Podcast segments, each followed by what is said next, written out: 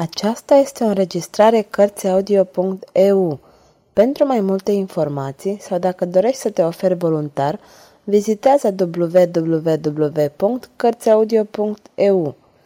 Toate înregistrările Cărțiaudio.eu sunt din domeniul public.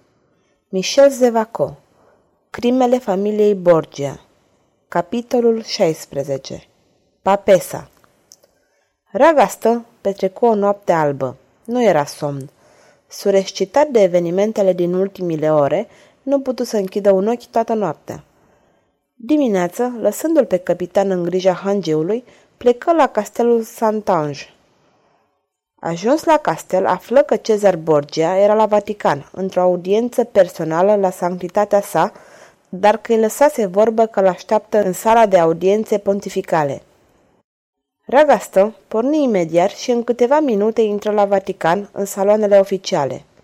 O mulțime de lume aștepta cu emoție intrarea la sanctitatea sa. Ragastă privi în jurul său și așteptă câteva minute. La un moment dat, un lacheu îl pofti să-l urmeze. Înțelesese că se bucura de o favoare după privirile celorlalți, priviri nemulțumite și pline de invidie.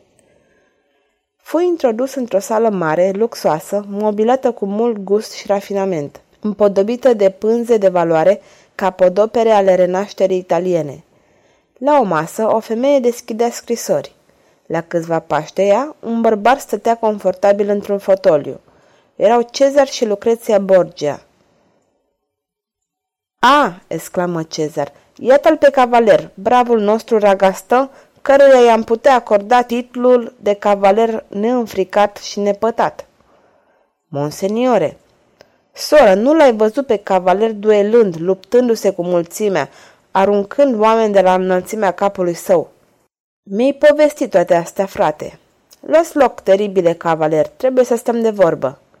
Ragastă se înclină cu respect și amintirea unor clipe petrecute la castelul Rian îi reveni în gând. Bine. Cavalere, ajută-mă. Desfăm pachetul acesta. Ragastan se supuse.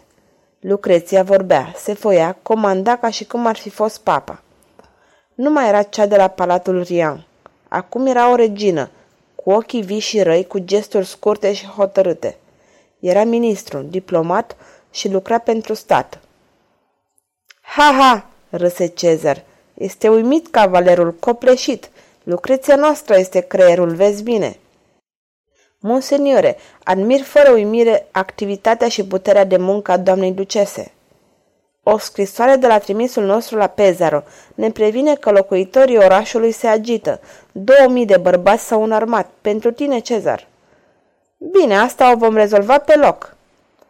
Scrie ambasadorului Spaniei că ceea ce ne cere este cu neputință – Papa nu poate tolera o astfel de uzurpare de drepturi.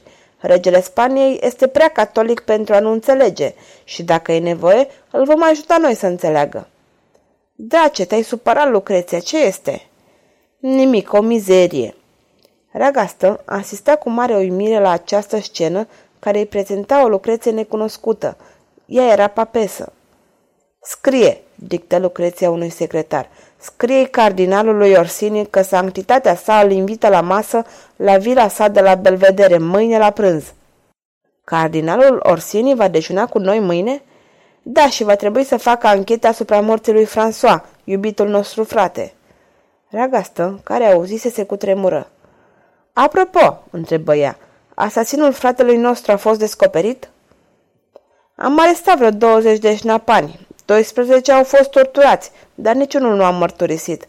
Îl vom afla noi pe scelerat. O astfel de crimă nu poate rămâne nepedepsită. Bineînțeles, spuse cu răceală Lucreția. Reagastă nu pierdea niciun cuvânt. Acum avea certitudinea că François a fost ucis la Palatul Ria. Râsul ironic al lui Cezar îl făcu să înțeleagă cinismul și nebunia acestui personaj.